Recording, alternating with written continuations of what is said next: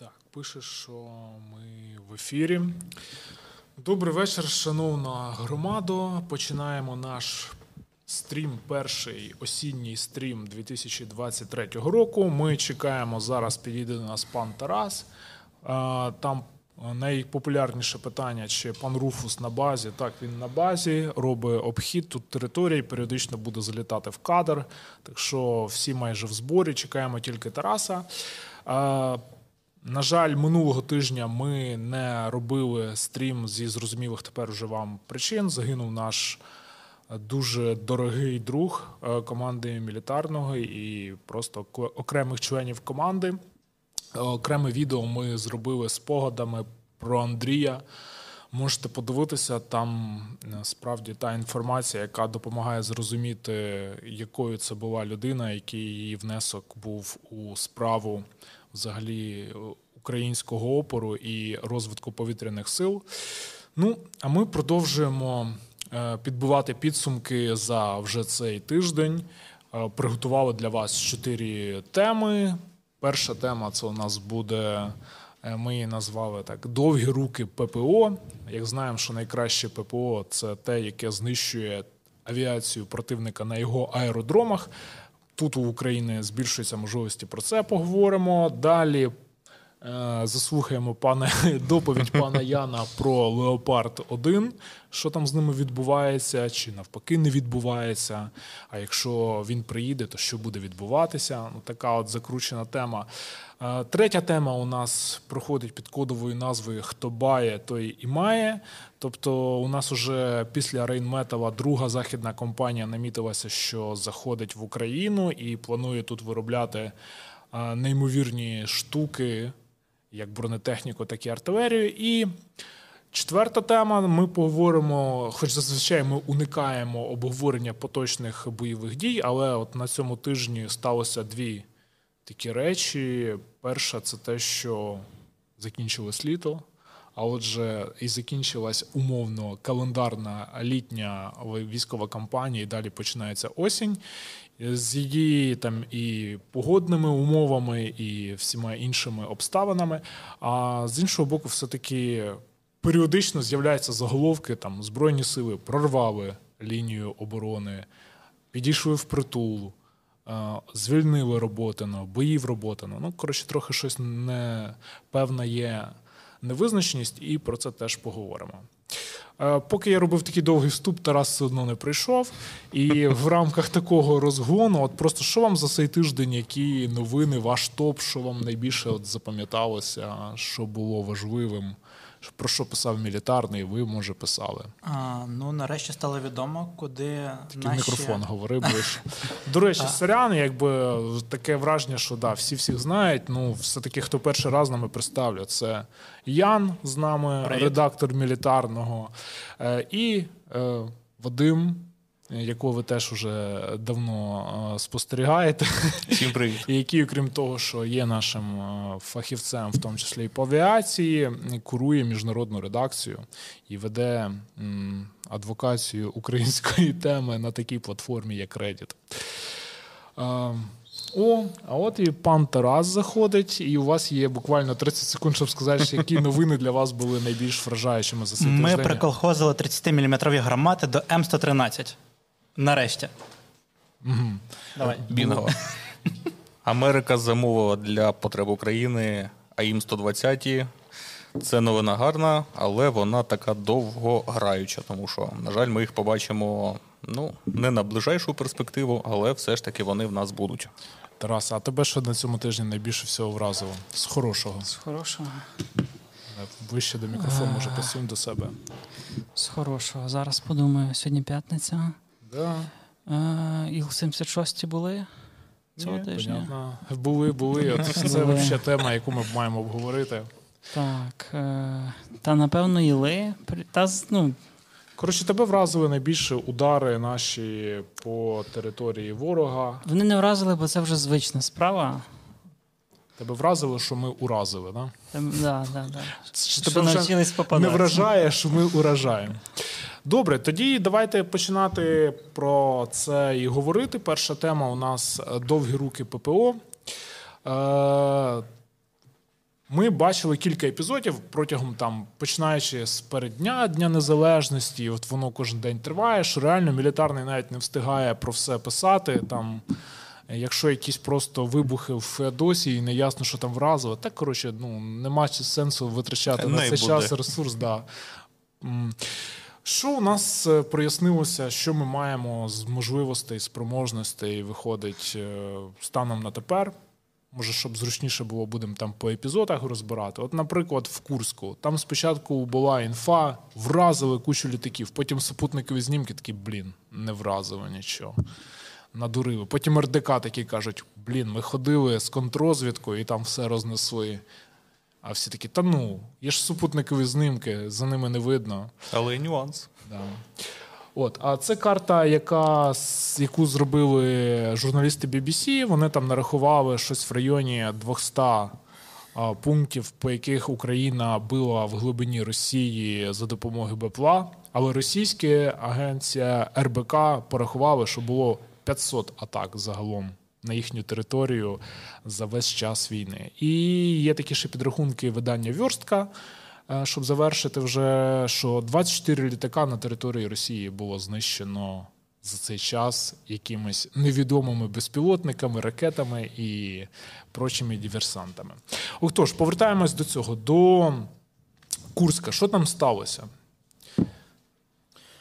А, ну, як Що повідомляє пан Бутусов, наш український журналіст, що літаки уразили дрони наші українські, причому виготовлені з картону, як я розумію. Вони були уражені не прямим вогнем, а дистанційним підривом, і їх уразили готові оружейчі елементи. Знову ж таки, як заявляє Бутусов, це були готові такі вольфрамові шарика, Мгм. Які просто пробили літаки. Така собі МОН 90 або МОН 100. А, без- можна було подумати, що вони, але він каже, що вони з вольфраму. А наскільки я знаю, монки там металеві кульки. Тобто це якоюсь мірою пояснює те, чому з супутника не було видно власне згорілих якихось літаків, тому що якщо літаки просто перетворились на решето, вони вважаються, що ураженими. Ну, це залежить від да, чи він вражений, вражений, але чи він знищений, це під питанням, тому що теоретично він може бути відновлений, але в будь-якому випадку він виходить е, з строю на якийсь значний період часу. Його треба перебирати, відновлювати, міняти. е, Ну і з ним щось робити. Або взагалі списувати, якщо він повністю посічений, і там уже і двигуни, і начинка, його просто на донора забирати. Та, це ніби такий е, ілюстративне фото. Що це могло бути? Це е, на фото австралійський картонний дрон, який нам передали ніби досить давно. і Він позиціонувався і як розвідувальний, і як такий, що може нести якусь корисну нагрузку, будучи ударним. Що про цей дрон відомо? Росіяни там публікували ж, правда, фото е, Да, вже да. прильотів. Ми якраз е, не ми, а Сила оборони інтегрували туди міну МОН-50, це міна направленої дії, яка якраз уражає готовими уламками конкретний напрямок. Що можна сказати? На, тому, на тій фотографії, яку публікували росіяни, дрон начебто був збитий. Це схоже дійсно на правду. Там не було камери, принаймні не було видно, тому невідомо, як вона наводилась на ціль. Угу. Ну, оцей контрольований злив через Бутусова. В ньому йдеться про те, що це не австралійські дрони, це наші якісь конструктори змогли відтворити, зробити можливо його більшим, таким, що далі літає. А Як думаєте, це реально? Наші це хто? Це ССОшники були? Е, ні, Це це, контррозвідка. спільно з РДК. Е, Русський я знаю добровольчий. одну, одне корпус. середовище, яке робить от прям таке саме. Тобто, ти знаєш, що у нас в Україні роблять з картону. Та у нас Дрона. багато всього роблять в Україні. Ну просто цікаво, чи це просто такий контрольований, нібито закос під злив, щоб відмазати нас від того, що застосовуємо іно- західну зброю на території Росії, чи це справді реальність, що українці освоїли таку технологію і роблять теж з картона? Чи це перше, я не можу як це спростувати чи підтвердити, бо я не знаю. Але чи робимо ми щось подібне з картону? Ну, це робимо. найцікавіше. В тому числі з е, от таким подібним принципом дії. В чому Насправді це все доволі дуже просто і примітивно е- і дешево, е- але треба просто взяти, зробити, Це вже проблема. Потім відлагодити це і потім поставити на поток.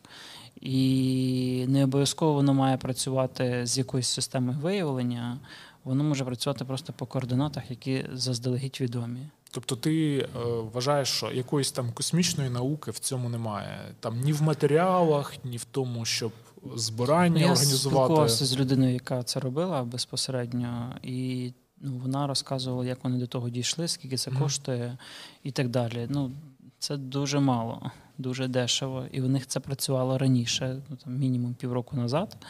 А, І це теж було в медіа, але тоді не вказувалося, що, де. Ну там, там де було ясно, але не вказувався тип і характер застосування. Тобто застосування вже було, і раніше це просто Давно. такої медійності е, не. Так. Ага, окей. А для сторони, яка, скажімо так, для приймаючої сторони, в чому проблема з цими дронами? Їх взагалі не видно на засобах виявлення, їх не чути, там же ж електромотори, які тихі.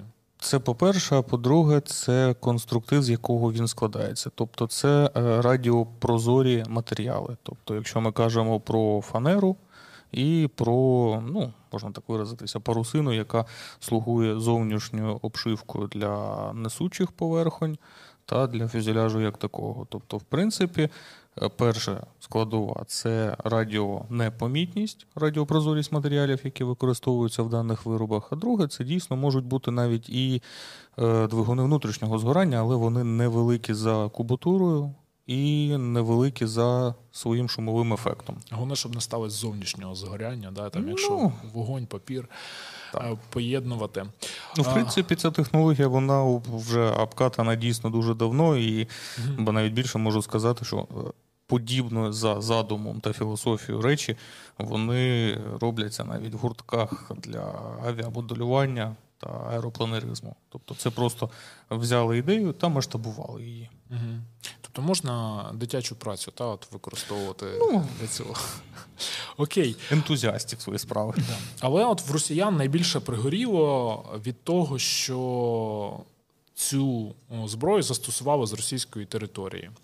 Е, тому що вони одразу прикинули, що дрони були маленькі, такі, що не могли там пролетіти кількасот е, кілометрів. А значить, зайшла якась диверсійна група на територію Росії і запустила звідти. По-перше, горить від того, що зайшли. По-друге, що змогли вийти. І РДК підтвердила цю інфу, що справді це мало е, місце. Сказати, що це неможливо, як ми бачимо підтвердження тому, що це працює і це можливо. Угу. Але дійсно Росія вона має для нас велику небезпеку, те, що вона велика, а для нас це так само великий плюс, тому що це великі території, які повністю закриті якимись там заставами, блокпостами, бо навіть вони цього і не роблять, тому що в них же ж не війна, у них спеціальна операція, і тому питання внутрішнього контролю за. Е, маршрутами пересування за дорогами, вони можуть бути не такими пристальними, як це в нас ми маємо наразі. Ну да, але звісно, логічно, що варто очікувати тоді якоїсь зеркальних дій. Вони будуть принаймні пробувати, хоча постійно і нарікають, що чому вони не спроможні щось таке зробити. Або принаймні вони роблять це, але в медіа це не потрапляє там якось. Я Українська думаю, влада справляється з цим. Мислять трішечки іншими категоріями з того, ну, виходячи з того, що вони типу великі, типу такі могутні. Краще калібрами. Саме да? так. І mm. тому такі питання вони вирішують іншими засобами. І по факту ми бачимо зараз у виконанні українських спеціальних служб та у добровольців асиметричну відповідь на те, що вони роблять вже давно, а в нас це просто буде тільки набирати обертів. Окей, а далі рухаємось до наступного епізоду, який всіх дуже потішив е, цього тижня. Це Псков. Так, ми детально там писали. Є оце розуміння контексту, що це не просто аеродром, це така святиня Мірка. ВДВ. Да, Там оці псковські десантники, які готувалися 24 лютого. Кілька десятків цих ілів перелетіти в Гастомель, ну що то пішло не так, і їх вразили на їхній же ж території От Українське ППО, можна так сказати, відпрацювало по аеродромах. Е, чотири літака, ніби підтверджено, знищені і пошкоджені. І... Але всі думали, що це якась була атака бобрів. А виявилося сьогодні, завдяки заяві Буданова, сьогодні чи вчора, що це працювало з території Росії знову таки. Вчора. Вчора, так. Сьогодні навіть відео публікували. Так, Сьогодні, сьогодні опублікували відео, так, якщо можна показати. Сергій Стерненко показав, як знищують ІЛ. І легенда така, що знищили знову з території Росії і якимись коптерами, е, дронами чи коптерного типу, чи якось так. Але, блін, це 700 кілометрів від території України. Це що, 700 кілометрів проїхали, пройшли наші диверсанти. Або вони не виїжджали звідти. Ну, росіяни ж там розганяють, що це з країн Балтії, там Естонія, кричать, давайте зітремо, там ядерна бомба. туди Ну, може, сюди. просто не така бідна, що якісь естонці, а тут українці. Да, от їм завжди от дуже боляче визнавати, що це українці вразили. Тарас, що ти по цьому скажеш? Наскільки це реалістично взагалі, що наша ДРГ там на півночі Росії орудує? Це ж тоді взагалі якось тривожно. Ну, в, коли у вас велика країна, в цьому є багато плюсів, але є багато мінусів. Mm-hmm. От і все. Тобто, думаєш, це мінуси, да, певні такі проявляються? Для, для Росії зараз так. Да, бо ну, це завжди і плюс і мінус. Mm-hmm. Плюс в тому для нас, плюс в тому, що завжди є багато цілей, і чим більша площа, тим важче її перекривати від всіх можливих видів загроз. Е, а ми знаходимо дірки і в них влазимо і робимо те, що робимо. Правда, така от інформація в нашому інфопросторі була, яка трохи вводила в оману. Я нагадаю, що вчора Зеленський сказав: у нас з'явилась можливість бити на 700 кілометрів. І потім з'являється відео, яке публікує Данілов. А потім Українська Правда пише: з наших джерел стало зрозуміло, що це відео, яке опублікували, воно пов'язано з заявою Зеленського, і воно пов'язано з тим, що відбувалося у Пскові. Ніби така от логіка, да? що якась ракета ну, це не прилетіла 700 кілометрів. наслідковий зв'язок. Ну так от подавали. А потім такий Буданов каже: Та це ми коротше з території Росії, типа розходьтеся. А, До речі, от щодо заходу на а, от е, фоточка палаючі Іл-76. До речі, росіяни там сьогодні дали вже інфу по тому, які конкретно це Іли були. З них два були е, ці модернізовані. І два якихось відремонтованих з новими моторами. Здається, писало, що один зовсім новий був. Ага. Ну, може, я перепутав. Два відремонтовані і один просто звичайний. Коротше, наші ще й знали, куди бити. А так, якщо поспекулювати, ну реально взагалі уявити ситуацію, що наші справді там з території Естонії зайшли. З території Естонії навряд чи, але Естонія, попри те, що вона така дружня, все одно б не дозволила, тому що НАТО все-таки якось провокувати. Це можуть бути українські відпускники, їх там нет. Ну, звичайно, да. ми можемо просто уявити звичайну в даному випадку таку класичну операцію з інфільтрації наших диверсійно-розвідувальних сил, чи у складі груп, чи у складі декількох груп, котрі, в принципі, виконують завдання. Так само ми можемо побачити е, за аналогію того, що відбувається зараз у нас в Україні, що кожного дня, майже кожного дня, Служба безпеки України повідомляє про викриття тих чи інших агентів, в тому числі які були заточені під, е, під е, прямі дії, підривні та диверсійні. То Чому ми відкидаємо такий варіант, що дійсно, можливо, навіть ніхто туди не в'їжджав та не виїжджав, а це співчуваючі ну, люди в Україні. Е, ми нічого не відкидаємо, але от справді такий е, спектр ми пережили гіпотез там від того, що це якісь дрони летять, потім там ну якась фантастична версія про ракети, виявилося все значно простіше. Що в принципі добре, що це можна цю історію масштабувати. І ну, це в українських медіа не дуже проходило, але от е, на цьому тижні російські спецслужби там прозвітували, що вони якусь групу піймали чи частково вступили в бій. і Там понесли втрати українських е, якихось диверсантів за 70 кілометрів від російського кордону. І ну вони теж від цього дуже горіли. Що як це так, там в Брянську область зайшли і щось там теж виконали. Ну наскільки я розумію, що ця історія була якось давніше. Вони зараз її тільки там опублікували. Я б сказав би, що це не обов'язково має бути якась спеціальна група гарно озброєна. Ми вже бачили, що охорона аеродромів в Росії неоднорідна. Були відео, де просто цивільні пробиралися на аеродроми, і ми бачили відео, де підпалювали К-52. Ну, тобто просто заходили підривали. І... А, підривали, так? Підривали, так. Тобто не обов'язково це має бути щось таке дуже попейне. Тобто, це виходить, що це просто окрім того, що було зруйновано дуже багато різних міфів про Росію, от таким чином руйнується міф про те, що Росія це територія під тотальним контролем держави, що не може держава контролювати таку величезну територію, і навіть військові об'єкти всі не може контролювати. І от українські спецслужби знайшли оцю слабкість і будуть її тепер юзати по повній.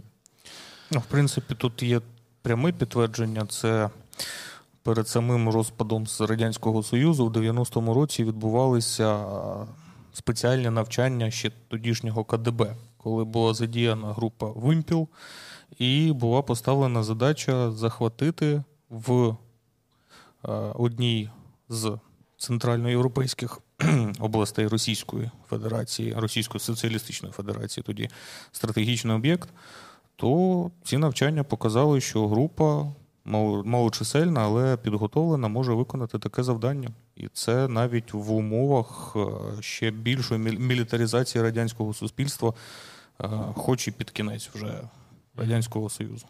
Ну, але факт такий, що кожного ранку ми читаємо новини про те, що там скасовані рейси, про те, що там кудись прилетіли дрони. Тобто для росіян це стає такою буденністю, з чим ми їх і вітаємо. А українські можливості теж ростуть. І я вже згадував це відео. Можна от зараз показати е, відео, яке продемонстрував е, секретар Ради національної безпеки та оборони. Е, Данілов він показав пуск е, ракети, невідомої ракети.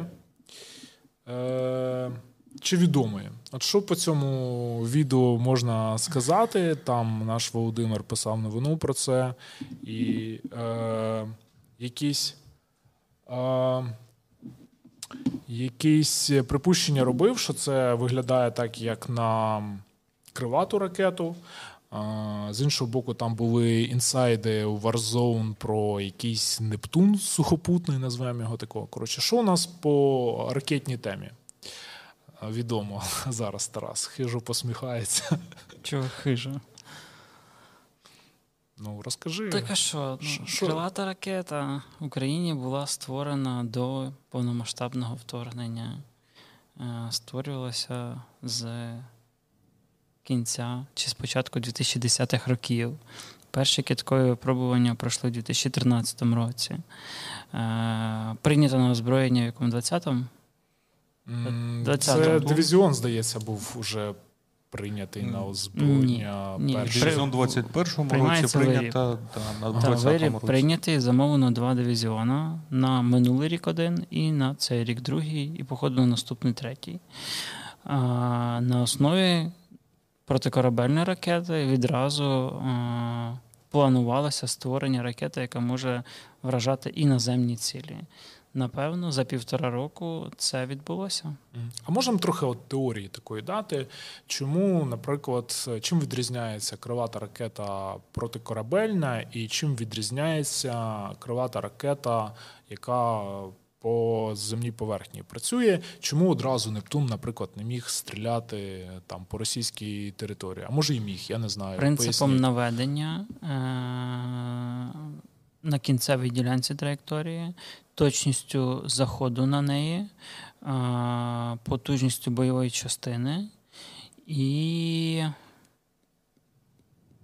Ну, може бути ще багато якихось технічних питань, але це грубо... Ну, тож, е, щодо наведення, давайте проговоримо. Тобто протикорабельна, вона на кінцевій ділянці вона шукає цілі вона і наводиться десь, умовно, на метал. за 30-50 да? кілометрів, в залежності від висоти польоту, вмикає е, штатну РЛС, яка має до е, знайти ціль, ідентифікувати її серед інших можливих цілей, і далі, здійснюючи певний маневр, її вразити. Для неї важливо в тому числі маневреність на кінцевій ділянці траєкторії для того, щоб обходити протикорабельні системи оборони. Для крилатої ракети це не є. Ну і там не треба це все здійснювати. Тобто вона простіша виходить. В якійсь мірі так, да, але при цьому е, ПКР летить на кінцевій ділянці дуже низько, угу. там 3-5, 10, ну 3-5. І вона це може робити, тому що море даруйте рівне, да, просто і ну, не, не треба нічого да, там море оминати. рівне, а крилата ракета летить на трохи більшій відстані, має огинати в ідеалі якісь е, нерівності земної поверхні. Є якісь польотне завдання, там, типу, да, да, і треба мати якусь карту висот, куди mm-hmm. летіти, щось хоча б таке подібне. Плюс е, для знищення корабля там 100 кілограмів вибухівки, ну, виведення строю може бути достатньо, mm-hmm. а по наземних цілях не завжди. Плюс, е, ну тобто, є цей ще нюанс з потужністю бойової частини для виконання тої чи іншої задачі.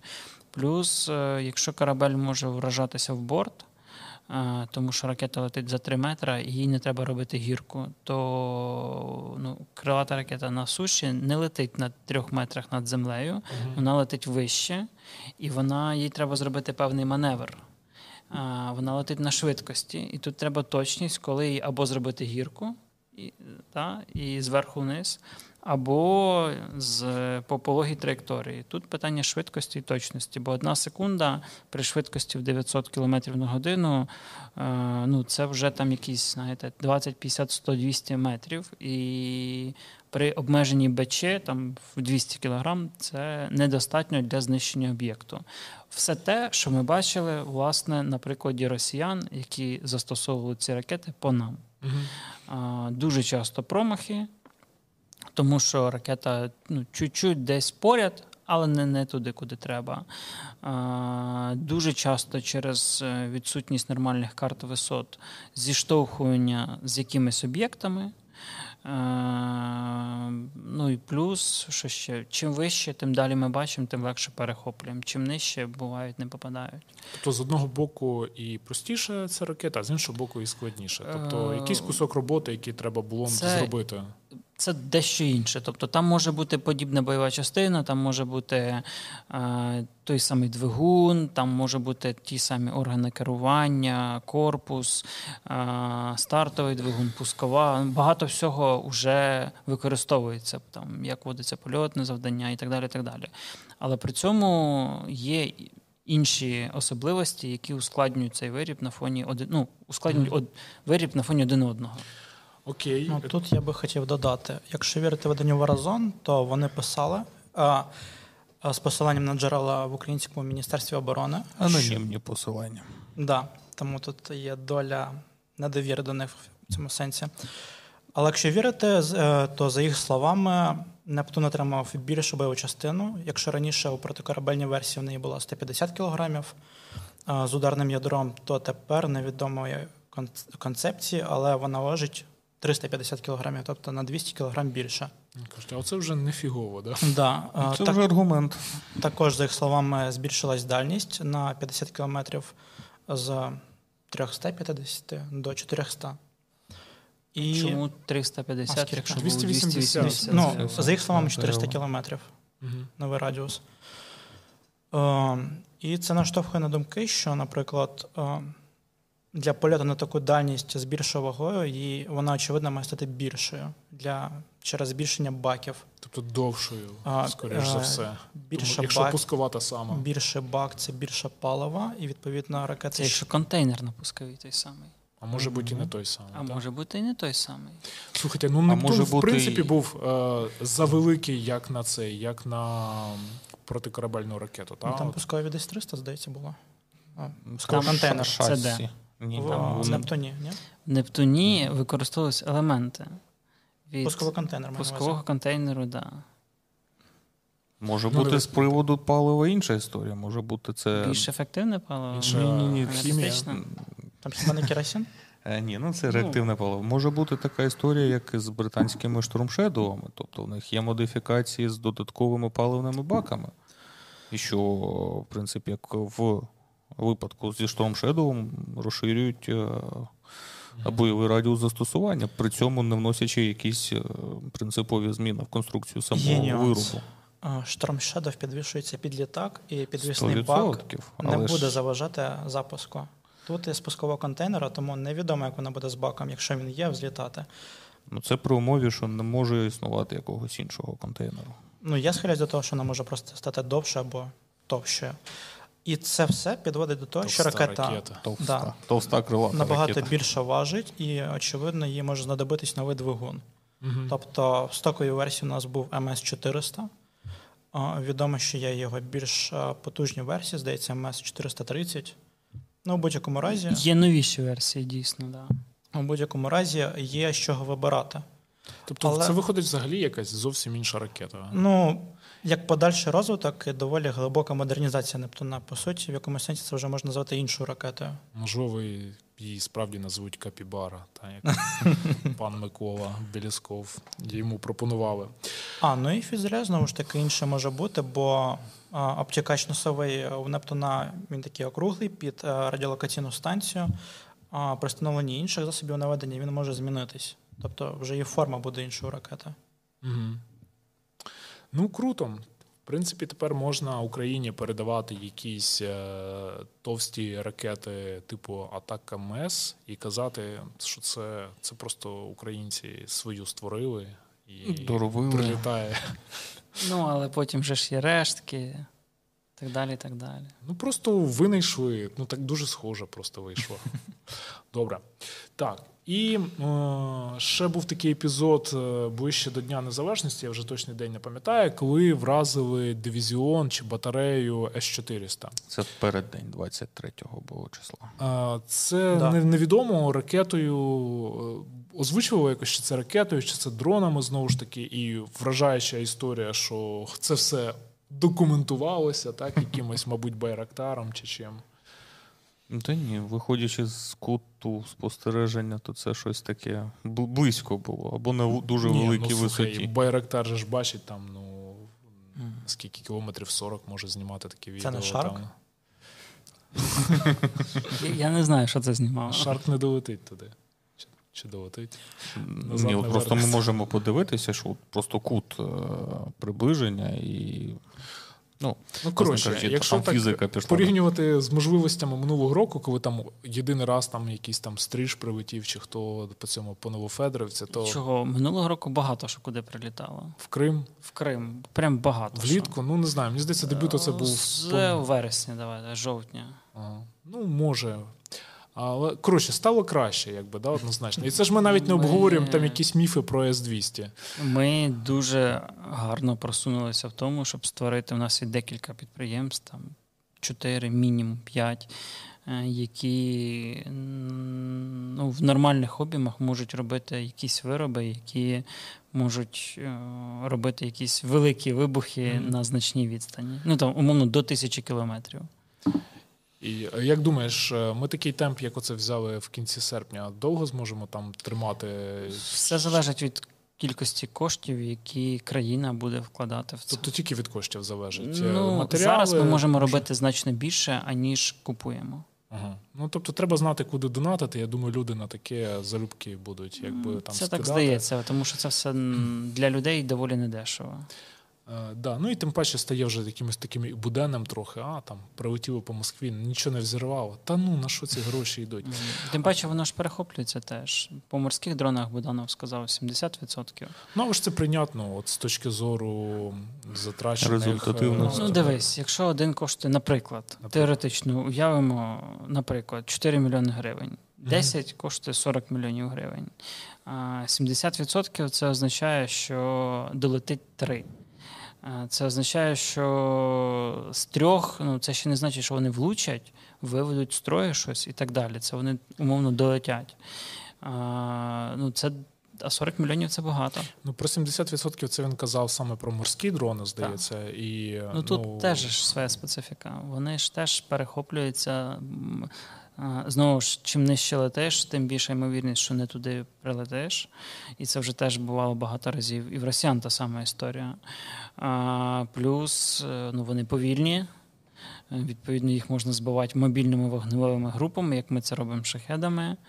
І ну, і, і купа нюансів. Ну, ти казав, що є багато різних виробників і різних виробів. От ми ж теж протягом тижня постійно з'являється не протягом тижня, а взагалі останнім часом з'являється багато різних е, новин про нові якісь е, далекобійні засоби. От на цьому тижні ССО показало ще свій, свій безпілотник. Е, Відома вам така штука, бачили? Ні. Бачили. Бачили, да. От, Тобто у кожної спецслужби, у кожного роду військ є якась своя фішка. І от ще нам на пошту мілітарного теж розробники присилали кілька фоток.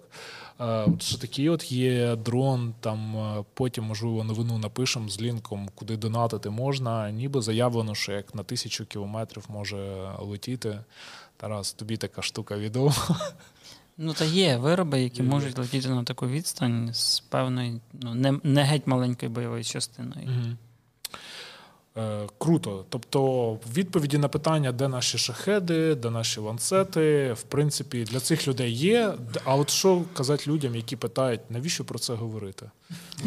Щоб не питали, де наші ланцети, де тобто наші шахеди і так далі. Така закільцована дискусія трохи. Треба цих людей між собою завести, щоб вони влаштували дебати. Добре, ну що, тоді е, переходимо до наступної теми, де всім нам можна трохи відпочити. а Тут поговорить Ян більше. Не відпочину. Відбувалося трохи подій, пов'язаних із е, леопардом. Я так трошки нагадаю, що з одного боку з'явилося, як то кажуть, нахрюк, да? що ті танки, які застрягли в Італії, які належать швейцарській компанії, які не хоче уряд Швейцарії нам давати, з'явилася ідея у німців, що типу, давайте ми ці танки купимо і віддамо грекам, а греки візьмуть і свої віддадуть німцям, щоб німці віддали їх Україні. А з іншого боку, там була вже якась інфа про те, що скількись там леопардів один е, передають Україні, так? Ну, коротше, розкажи, від що Німеччини.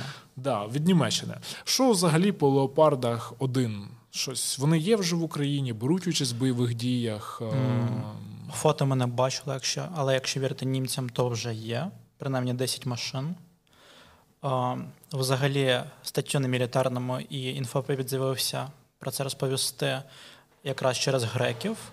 І мова йшла у такому контексті на хрюку без конкретних підтверджень про можливий обмін 100 машин. Самі греки володіють танковим парком із 500 одиниць, але він такий дуже різношерстний. Вони почали його збирати на фоні конфлікту з Турцією десь на початку 90-х. І там, по суті, машини зі всієї Європи і повний зоопарк, тобто Leopard 1А1, Leopard і його подальші модифікації, також Leopard 1А3, Leopard 1А4 і Leopard 1А5, а також там цілий а, а, веєр а, національних додаткових модернізацій. Тобто уніфікації толком немає. І проблема в тому, що з моменту їх закупівель в 90-х машини жодного разу не проходили капітальний ремонт при активній експлуатації жодної модернізації, тобто вони там напівмертві вже. І е, що отримувати від них це велике питання. Знову ж таки, питання уніфікації. Те, що нам зараз закуповують, це європейське тріо із е, Німеччини, Бельгії і Нідерландів. Це леопарди у версії 1 А3 і старше, тобто вже з новою зворною баштою і трошки Leopard 1 е, е, ранніх версій з литою баштою. Ось ну. вони проходять ремонт е, і модернізацію, яка уніфіковує їх обладнання, тобто новий зв'язок, що саме важливо, нові приціли і уніфікація по двигунам. А це за грецький я хотів уточнити. От зараз е, на фотці грецький, власне, танк. Тобто, ти скажеш, що там повний е, зоопарк, повний вінігрет, і як такої версії, от єдиної грецької, якоїсь модернізованої, з якимось додатковим захистом, не існує. Так, тобто. Це дуже збірна солянка. Ну, що говорити про додатковий захист, усі наявні версії, взагалі в світі Leopard 1, їх захист уже нічим не допоможе, окрім як від захисту від уламків або автоматичних гармат малокаліберних. Тобто Leopard 1 фактично вже танком не є. Це машина просто з хорошою гарматою, дуже мобільна, ефективна бойова одиниця, Ну, яка чого? Це середній танк, легкий танк. Це можна по-різному називати. машина вогневої підтримки. Машина вогневої підтримки. бункер, да. Так, але це- але, ну, Таким краще не штурмувати. а є десь обмеження в танку по броні. Ну, в ідеалі варто було б, щоб танк захищав від, е, Від ручних всього. гранатометів. А, ну, А тут лобові проекції, подивимося, саме як- захищена частина це 70 мм. Без ДЗ. Немає дизельного леопарда. Можливо, там комбінована броня стоїть, бо це таке Ні, гомогенна броня. Лише катана гомогенна броня. А, на зварних баштах з'явилося рознесене бронювання, але воно теж недостатньо. Воно навряд від чогось захистить. Воно розраховувалось на період, коли були Т-55, Т-54. Тобто І саме- 115 мм це було Так. самим сильним. І що саме важливо, тоді не було фіпіві-дронів. Якщо, ну, якщо сьогодні наші Т-64, Т-72 е, якось можуть від них захистити, витримати їх, то цей танк ні. Дискусійно. Прям дуже дискусійно. Ну, звісно, залежить, куди ПГ-7 влучить, але Да, куди влучить, і ПГ-7 далеко не завжди пробиває. І навіть якщо правильно влучає під правильним кутом, все одно не завжди відбувається пробивання. І більше того, пробивання не завжди означає вихід техніки зі строю, не те, щоб його знищення. Ну, цікава практика, да, от показала, що леопарди другі, які без там динамічного захисту, а часом виявлялося, що вони краще тримають е, удари, ніж е, радянська техніка там з динамічним захистом. Була ж там статистика, що Да. всі екіпажі вижили. Ну, другий леопард він все ж таки броньований е, вже більш Да, сучасні. А4, це не якийсь А7 плюс. і багато втрат знову ж таки на мінах було, тобто це не прямий контакт у них був. Ну, ми попльовували трошки леопард, можна тепер говорити про сильні сторони. Ну, давай з греками закінчимо. Тобто, в принципі, е, техніка у них досить заюзана, е, досить різна, і здавалось би, що тут греки хочуть знову, як з мардерами і з БМП, стати Поіміть такими трошки. трошки хитрими. Да. Але з іншого боку, зважаючи на те, що перспектив отримати саме оці швейцарські, які в Італії немає, то тут включається фраза: але ж це краще, ніж нічого. Тут є такий нюанс, що це може бути, якщо це дійсно цей факт підтвердиться, це може бути довгостроковий план. Е, І знову ж таки, е, у греків танки викуплять, е, і там впродовж 24-25 років будуть їх теж потрошки модернізувати. І там, можливо, замінювати вже передані втрачені леопарди або розширювати наш парк. Так, говорячи про сильні сторони цієї машини, то тут це легенда, це гармата 105-мм L7. О, вона досі застосовується широко в світі, і що саме важливе, говорячи про протитанкові можливості, е, європейськими країнами досі е, розробляються е, бронебійні боєприпаси для неї. Тобто, якщо казати про радянські гармати застарілі у схожому калібрі, тобто 100-115 мм, вони вже нікуди не годяться саме через е, номенклатуру боєприпасів старих, е, то для L7, як е, зазначалося в статті, якщо хочете почитайте, е, є серійні боєприпаси, наприклад, американські М882, які, наприклад, мали б вражати Т-72А, Т-64. І самі найкращі на ринку на сьогоднішній день серійні це бельгійські, там я зараз не згадаю М1067, здається, які вже по характеристикам мають вражати в лобову проекцію Т-72Б. Тут тільки треба зробити нюанс, що Т-72Б без динамічного захисту, контакт 5, релікт, там уже без шансів. Окей, е, у нас часто порівнюють е, як е, таких однолітків Т-62 і перші леопарди. А Т-62, як ми знаємо, росіяни дуже часто використовують як ерзац артилерію для стрільби з закритих позицій. От чи можливо леопарди з їхніми е, гарматами нарізними ж так? Тут були би класні і корисні, щоб замінити брак артилерії у підрозділів. Ну, мені складно сказати про це, бо крім самої гармати, потрібні ще відповідні приціли. Тобто невідомо, чи це можна реалізувати на леопарді першому. Подивимось. Uh-huh. А, Але якщо це можливо, то гармата нарізна, вона дуже точна, вона цим славиться. Вона може вести вогонь а, прямою, прямим наведенням там, на дистанції двох кілометрів, що це вже дуже гарно. Для... А у нас дуже рідко де є пряма да, видимість да, 2 кілометри. Це ще треба знайти а, такі простори і пощастити зустрітися з кимось. Ем, Якщо казати про знову ж таки, це ж не тільки протитанковий засіб, це вогнева одиниця, і до неї також широка номенклатура фугасних боєприпасів, потужних. Тобто вона може ще й підтримувати піхоту дуже гарно. mm Тобто більшість боєприпасів це приблизно 1,5-2 кг вибухівка в товстому корпусі. Це набагато потужніше, наприклад, за БМП-3 угу. з його гарматою 100-мм.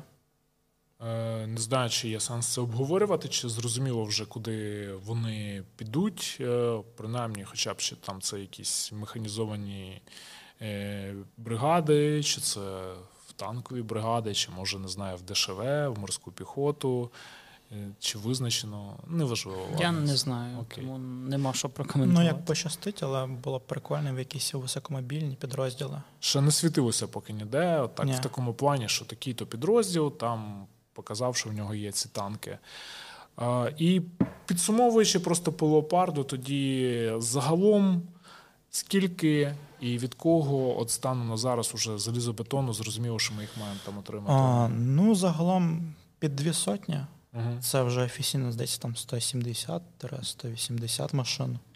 А, Відомо, що сотню ми куп... ну, європейські країни викуповують у німецької компанії FFG, яка володіє датськими танками зі зворною баштою. Ми знаємо, що Rheinmetall отримав ліцензію на експорт 100 машин. Тут треба правда нюанс зробити, невідомо скільки з них буде відновлено, скільки на запчастини піде. Угу. І ми знаємо вже точно, що від о, компанії ОІП о, викуплено 50 машин, з яких тільки 30 буде для нас відновлено, а інші на запчастини підуть. Угу. Тобто, ну, може, сотня буде їх. Ну, я думаю, під дві із перспективи, бо цих танків виготовлені, виготовлені у великій кількості для багатьох країн. Тобто тільки Італія свого часу, наприклад, десь тисячу одиниць мала. Окей, зрозуміло. Добре. Давайте рухатися далі. І у нас наступна тема називається Хто бає, той і має. Е, перспективи виробництва в Україні техніки цієї компанії Bayer Systems. Мова йде про CV-90 і артилерію. Далі поговоримо про артилерію. Це тема, яку минулого тижня вибрали наші патрони і спонсори, і отут хотілося б прояснити. Ми спочатку підписували меморандум з чехами і словаками про те, що ми будемо разом закуповувати цю техніку. Я нагадаю, там на тендері в цих країнах ця важка БМП перемогла, і вони її будуть точно купувати. Ми її теж отримуємо, і вона вже там є в боях. Е, з нею і Сирський вже фоткався. От А Зеленський поїхав у Швецію і там домовились, ніби Меморандум чи угода була про те, що ми будемо виробляти CV-90 в Україні. Меморандум. Меморандум, як ми сподіваємося, що не від слова мем. То які перспективи і як можна це все оцінити?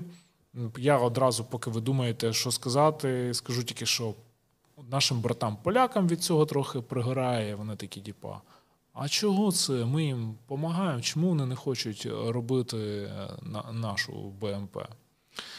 Я я забувся, як їхня БМП називається. Барсук. Барсук, так. Да. Mm, ну, бо Барсук себе зовсім ніяк не показав. і Це нова машина, очевидно, вона сира. Та ні, це я просто сказав до того, яка реакція, а от яка Поляки наша не оцінка, ображайтесь, будь ласка. по, по, по CV-90. А, ну, в меморандумі зазначено, що ми, начебто, хочемо тисячу таких машин. Тобто мова йде про серйозні кількості, серйозні об'єми і кошти. Да. А, ми знаємо, що а, словаки замовляють а, десь приблизно 150 машин, і їм це обходиться в трохи більше півтори мільярда доларів. Тобто десь приблизно з запчастинами, з обслуговуванням, ще чимось, це десь 10 мільйонів за машину. Угу. Тобто можна порахувати, що для України це 10 мільярдів. Копійки. Так може ми для цих для словаків будемо робити ще й заробимо. Тарас, наскільки реально взагалі це все, і як ти оцінюєш от вибір саме такого партнера? А, ну, тут, якщо дивитися ширше, ми там з фінами говоримо про Патрі, ми з, е, з британцями говоримо про арту, ми з, ну, з багатьма країнами зараз говоримо з німцями про танки, про САУ і так далі. А, багато західних компаній, корпорацій зацікавлені в тому, щоб зайти до нас і щось робити. Це прям достовірно, з ними ведуться переговори, зустрічі, щось там їздять, вони сюди, ми туди і так далі. Можна з питання, а Да. от в чому їхня от мотивація? Вони бачать просто в нас Ринок. покупця, чи Да. того, Да, того, да. хто може щось робити?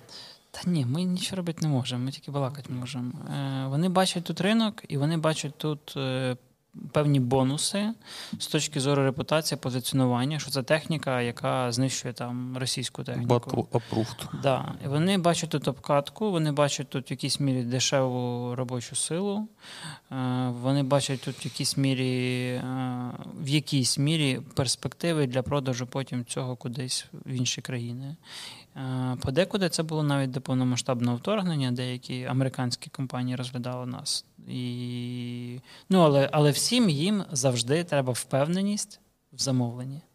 Хоча б на якомусь рівні. Типу, Тому що... ми такі цифри і називаємо тисяча. Е, Ну, якщо ми говоримо про БМП, то напевно так. Да, тому що це якісь відчутні капіталовкладення, і ніхто не буде будувати тут завод, розуміючи, що Україна купить нуль. Угу. Ну, для словаків там широкий пакет локалізації пропонують при 150 машинах. Я думаю, якби вони і 50 купували, можна було б це вибити. Е, Враховуючи, що на заході багато десятиліть, ну, багато три. е, Особливо ніхто не парився з переозброєнням і впарить комусь нові танки. Там скільки Угорщина купила? 44, да? Мгм. 44 леопардів сьомих. Е, І під це будували теж аля завод. Ну там і під БМП, І під під БМП, «Хідо». да, під да, випуск да, да. але амуніції. ну, 44 це ну, там не... ці заводи десь розглядають не тільки для Угорщини, а як на перспективу. Звичайно, так. Да. Але ж ну, ми не Мгм. 400 говоримо, ми говоримо, і це був контракт, е- який там у німців, ну, чуть ли не який врятував їхню там, танково-будівну промисловість. І, і так у багатьох. Ну, сучасна важка техніка супердорога. Більшість воїн, які були за останні 20 років, вони не потребували БМП, танків, там треба було МРАПи, СБА, Хаміра і щось подібне. І тому був такий підйом там, з середини 2000-х в цьому класі техніки і занепад оцей супердорогої.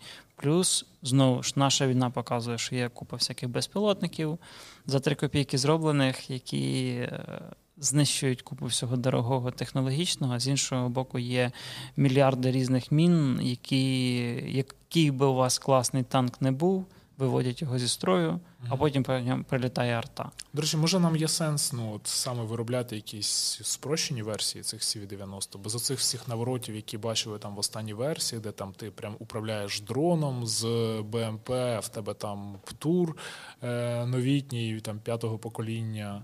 А Ну, мені здається, це було б ну, нам в цілому треба шукати якісь оптимальні рішення між ціною і результатом, якістю.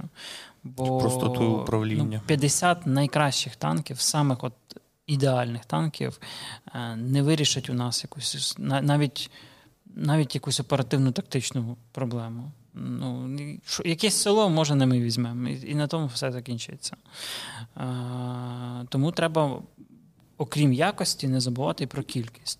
Тому що у нас купа нових бригад, частин, батальйонів, Можемо майбутньому дивізій. Краще не варто. Все, що своє, вже викликає питання. У мене одразу питання з'являється, де динамічний захист? Вже пора би мати щось таке. Який Від, наш? на сівіхах. Ну, тобто вже пора, щоб всі БМП якось упаковувати від елементарних Можливо, їм протитанкових цього засобів. достатньо. А, досвід показав, що ні, бо оця трофейна сівіха, яка у росіян є, а, там якраз від. а, вона була уражена протитанковим гранатометом ручним, і, на жаль, загинув командир машини. Тобто, А яким РПГ? ну, ручним, очевидно, не чимось потужним. Я сумніваюся, що Джавеліні були а, тандемні. Ну а чому? Може Та Волги бути вже дуже давно 26-й, зустрічалися 28-й. Ну, Тобто- Якщо ми купуємо в якихось різних кількостях і навіть на полігонах ними стріляємо, то Ну, там із а, бортового захисту, взагалі, там комбінований захист, а, тобто алюміній, м, резина, класика. Тобто, а, воно легке, але як сумнівний захист. Хотілося б чогось надійнішого. ну тоді ти йдеш в, в танк БМП, щось подібне. Ну, це та? також важка БМП 36 тонн, тому я думаю, це не Ну, або може буде а якісь потім танк модулі 75, а потім БМП 55. Ну, і у американців вже ж на Абрамсах є модулі проти, там, проти кумулятивні. Та ж да, і це все маса, це все гроші, і потім виходить, що воно підривається на міні, в нього прилітає снаряд. Е, Ну, ви не створите ідеальний, легкий, дешевий виріб, який буде суперкласний. Ви все одно ну, будете вибирати між шкільним автобусом, пікапом з Польщі і. Ну, але б не хотілося, знаєш, втрачати БМП за 10 мільйонів від дрону. Тоді робіть БМП за мільйон. Ну, цікаво, чи зможемо ми зробити Або вкладатися CV-90 за мільйон. А, ну, а загалом, то думка така, що Як там це. на шасі гвоздіки ця машина? Що, що? На шасі гвоздіки. Насправді. БМП Да, Кевлар. Чи плавець. Ну. Я думаю, він Да. коштує теж десь там 1,2, 1,5 мільйона. Ну, але загалом, ви вірите, що це якась реальна історія, ну, в те, що це може якось бути. Ну, Тому ми- що ми на такому рівні. Це, як це? Ми зацікавлені про це говоримо. І, можливо, там з 10 пропозицій, про які зараз йде мова, вистрілить тільки одна. І це будуть, я не знаю, що там, корейці або фіни, або ще хтось, неважливо, чи турки.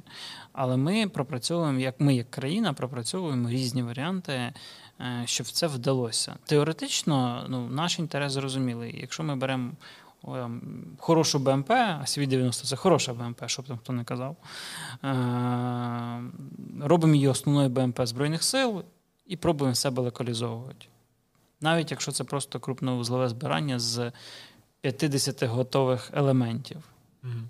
Ну, да, тут поки що конкретики мало. Е, Так її і не має бути багато, бо це шкодить завжди. Тоді йдемо до наступної теми, теж пов'язаної з Biosystems.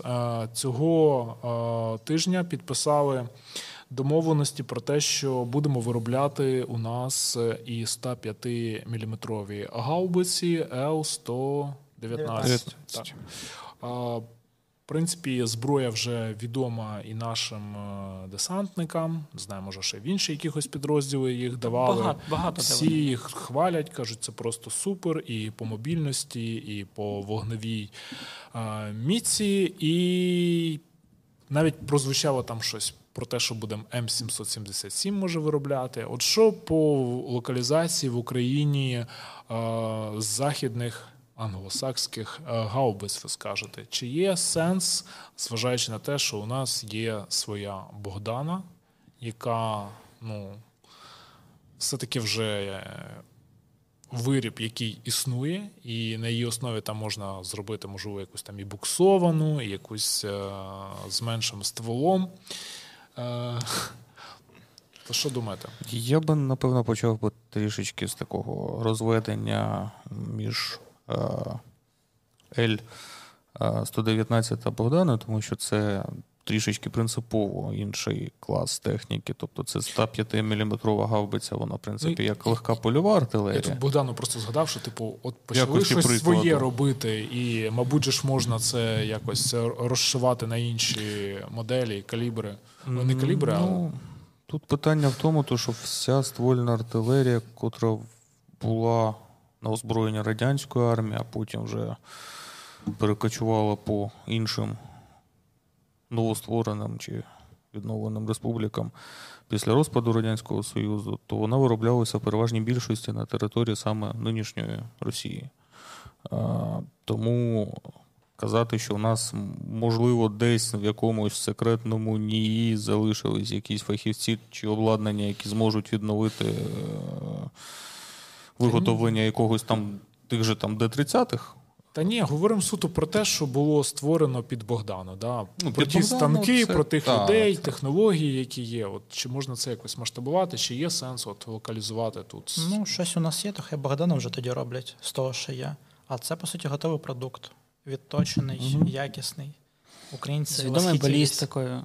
Так. Що прикольно, що от ми з Яном просто перед ефіром говорили. Він казав, що блін, навпаки, треба своє розвивати. Ні, ні, ні. Я казав про Я ж хотів якусь дискусію. Не, не топи мене.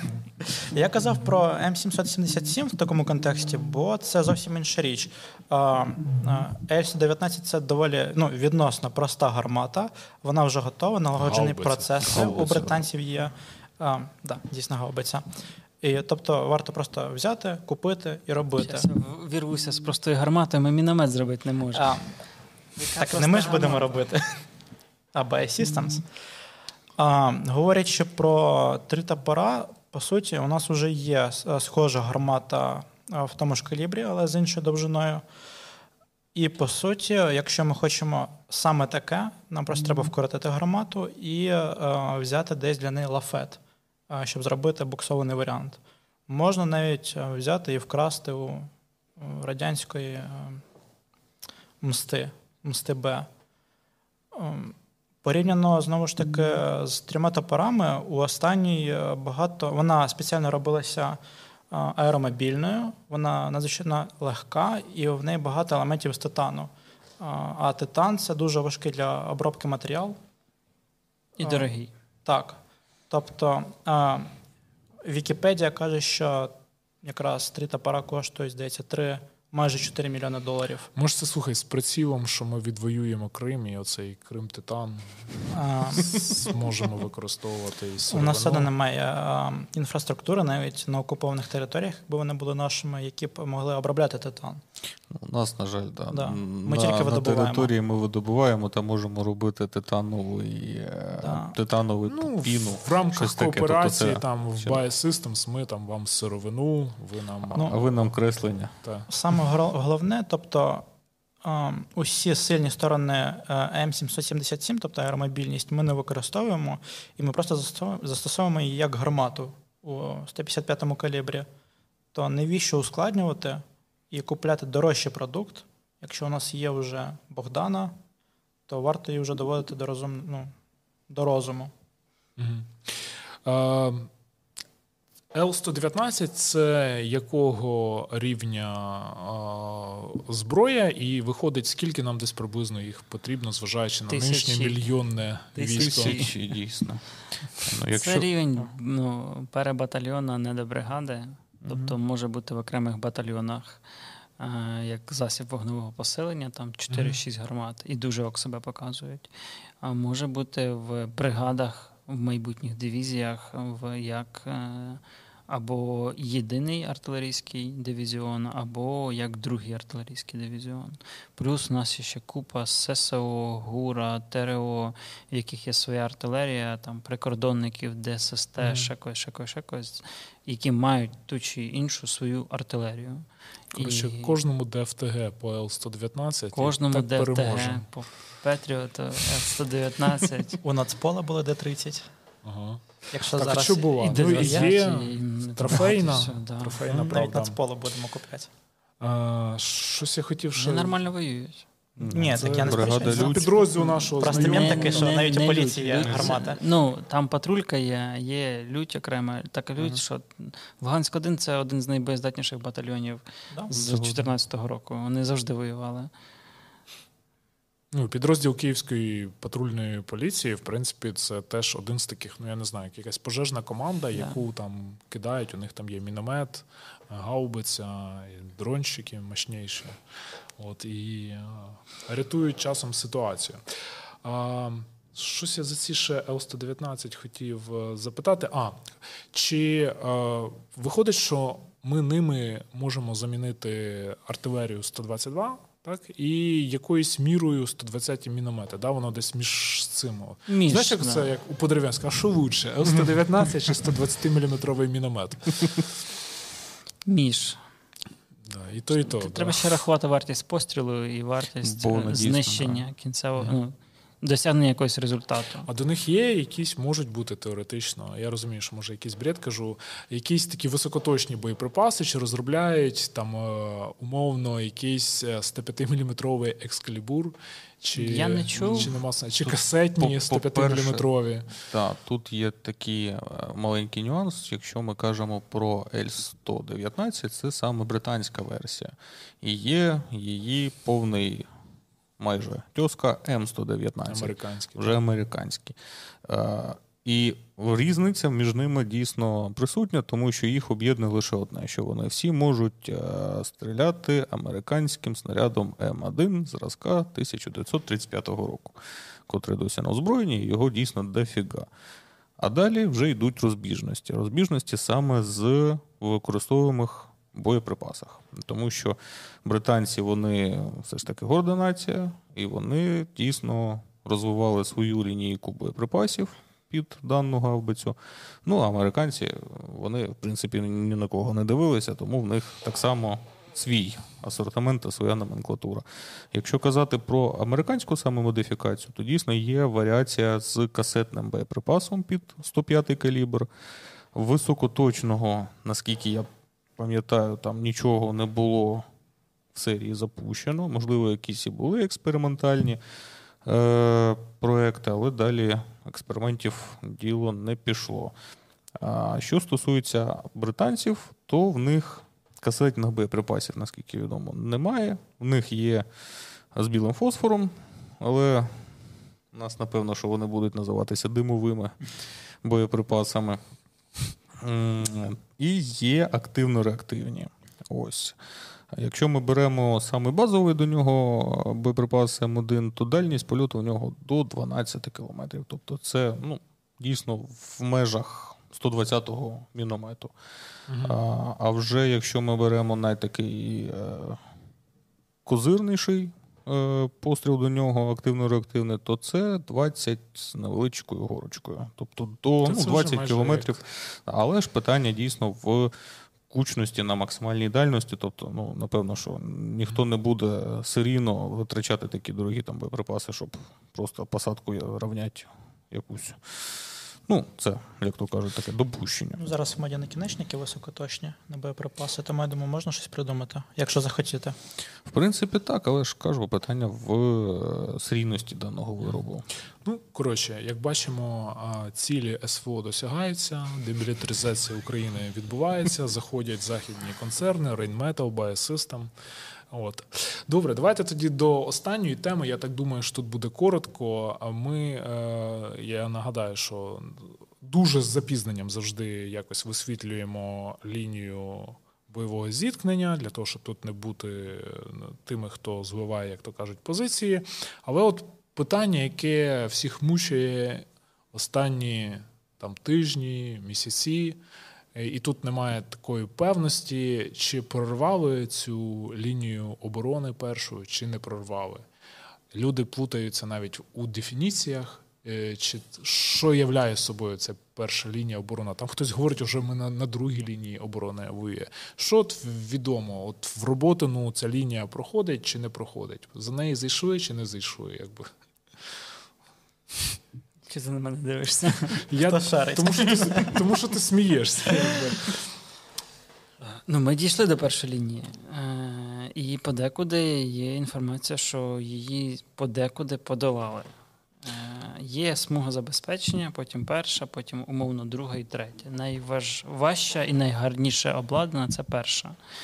Е, далі, ну, як типово і в нас, і в них ну, менше людей, менше ресурсу на те, щоб там все обладнати, і там воно вже таке собі. Але попередньо ми дійшли, і от десь там зараз вклинюємося якраз. І, і є прийшли. Тобто, а, ну я можу тут відіслати ще до інтерв'ю з Миколою Білісковим, де він там пояснює це все детальніше. Але то лінія забезпечення, це це мінні загородження, да, якісь там інженерні а, загородження, якісь ну, там вопи, Да, да, да. Це гарно. Це надзвичайно гарно обладнані з інженерної точки зору позиції, які перекривають один одного, які мають е, ходи сполучення, які гарно захищені, які мають супер. Продумані сектора обстрілів, там дублюють один одного, перекривають, бла бла бла. Це якісь нереальні кількості мін. Ну, я бачив трофейну карту командира роти російського.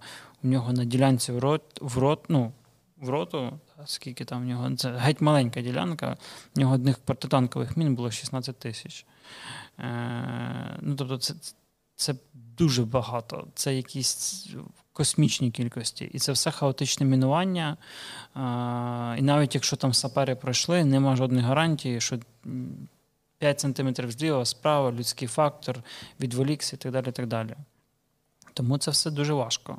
Ну, і, Тобто це колосальна робота була за літо пророблена. Е, ціною життів, ціною всього, да, але ми рухаємося і е, ну, тим темпом, яким виходить, і пробуємо продавлювати, продавлювати, продавлювати. А перша лінія це оцей царя коп, да? Чи ще цієї ну, пірамідки ну, Ні, без приколів. Да, ну, тобто оцей... Зуби дракона, що там було? Зуби дракона, протитанковий рів, декілька смугмінних полів. Да. І це все теж непросто, тому що це все прострілюється артилерією, і це все має ну, певні напрямки, де ви можете проходити. Це все ще є в них авіація, яка доволі нормально так бомбить, якщо що. Є вертольоти, які десь включаються, є ланцети, які, на жаль, відмінно працюють. У них так само є купа FPV-шок якими вони вибивають, так як і ми техніку. Е, ну, Ми трохи так перевели цього літа чомусь це в гумор, але росіяни в інженерному плані на декілька голів вище за нас. І пройти це все це дуже важко. І У нас вже там декілька бригад е, ну, стисалися об це все. Але рухаємося.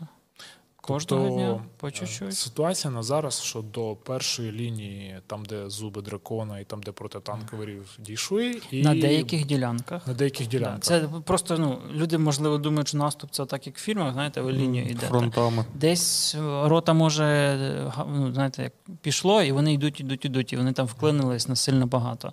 А сусідня рота не вийшло. Вони щось застопорилися, і потім ті відступають назад, бо бо їх є загроза оточення, там можуть зайти з флангу і так далі. І були якісь кадри відеофіксації, де вже наші без техніки, але піші підрозділи зайшли за ці. Е, за зубу дракона. Да, Невідомо, чи вони там закріпилися, чи е, там пішли далі якісь механізовані підрозділи, але от, ну, от факт є такий факт.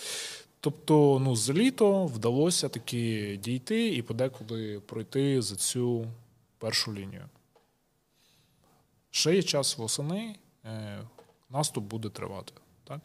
Наступ не зупиняється. Наступ продовжується тим темпом, яким дозволяє тактична ситуація на полі бою ну, є ж там погода, боєприпаси, є крім південного напрямку, ну не так, Запорізького напрямку, є ще Херсонський напрямок, де ми теж просуваємося, є Бахмутський напрямок, де ми просуваємося, є Лиманський напрямок, де е, ми зупинили спробу російського наступу і подекуди повернули назад свої позиції. Хоча там ну, добрий батальйонний район було втрачено. Але ми ну, підтягнули резерви, так само повернули частину позицій назад. Ну, Попередньо зараз ініціатива все одно зберігається за нами. І на півдні Росія вже включила свої стратегічні резерви на цьому напрямку. При цьому ми кожного дня десь бомбимо купу телів, вибиваємо якісь літаки, там, вертольоти, ще щось, ще щось. Ганяємо Чорноморський флот, перехоплюємо 90, напевно, відсотків всіх ракет, шахедів і іншого, що летить у наш бік. Тому все не так і не так, щоб і, і, і, і геть погано. Та так і не говориться, що погано. Добре, ну що, давайте тоді підсумовувати. І на фінал, Тарас, давай по зборах, е, які зараз збори є найактуальнішими, і куди би зараз найбільш ефективно було донатити, окрім просто на загальний рахунок повернись живим. Ну насправді загальні рахунки дозволяють нам купувати подекуди дуже багато зброї в ті моменти, коли вона з'являється на ринку, як цього тижня.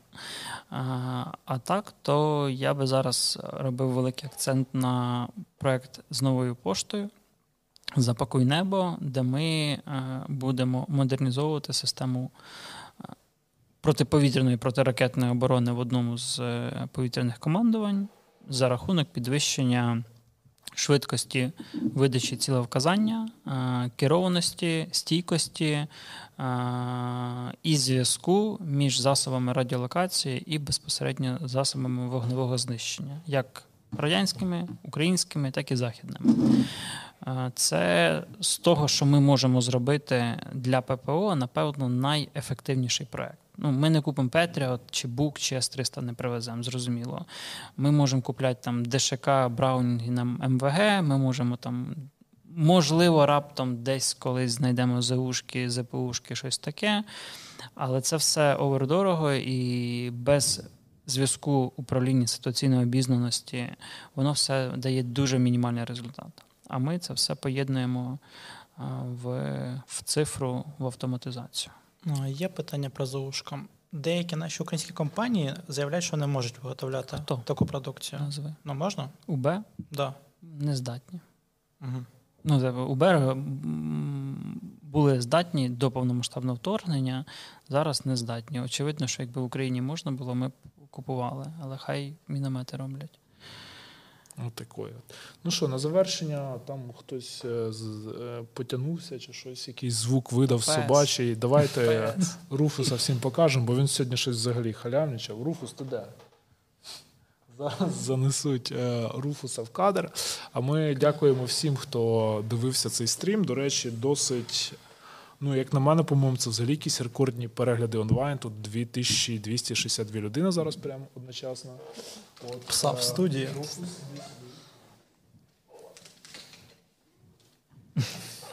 Руфус, Руфус вам махає рукою. Він дуже вдячний за те, що ви були з нами. Вдячний за те, що ви підтримуєте мілітарний, читаєте нас. І до наступних тоді стрімів. Бувайте здорові! Всім па-па. Дякую вам.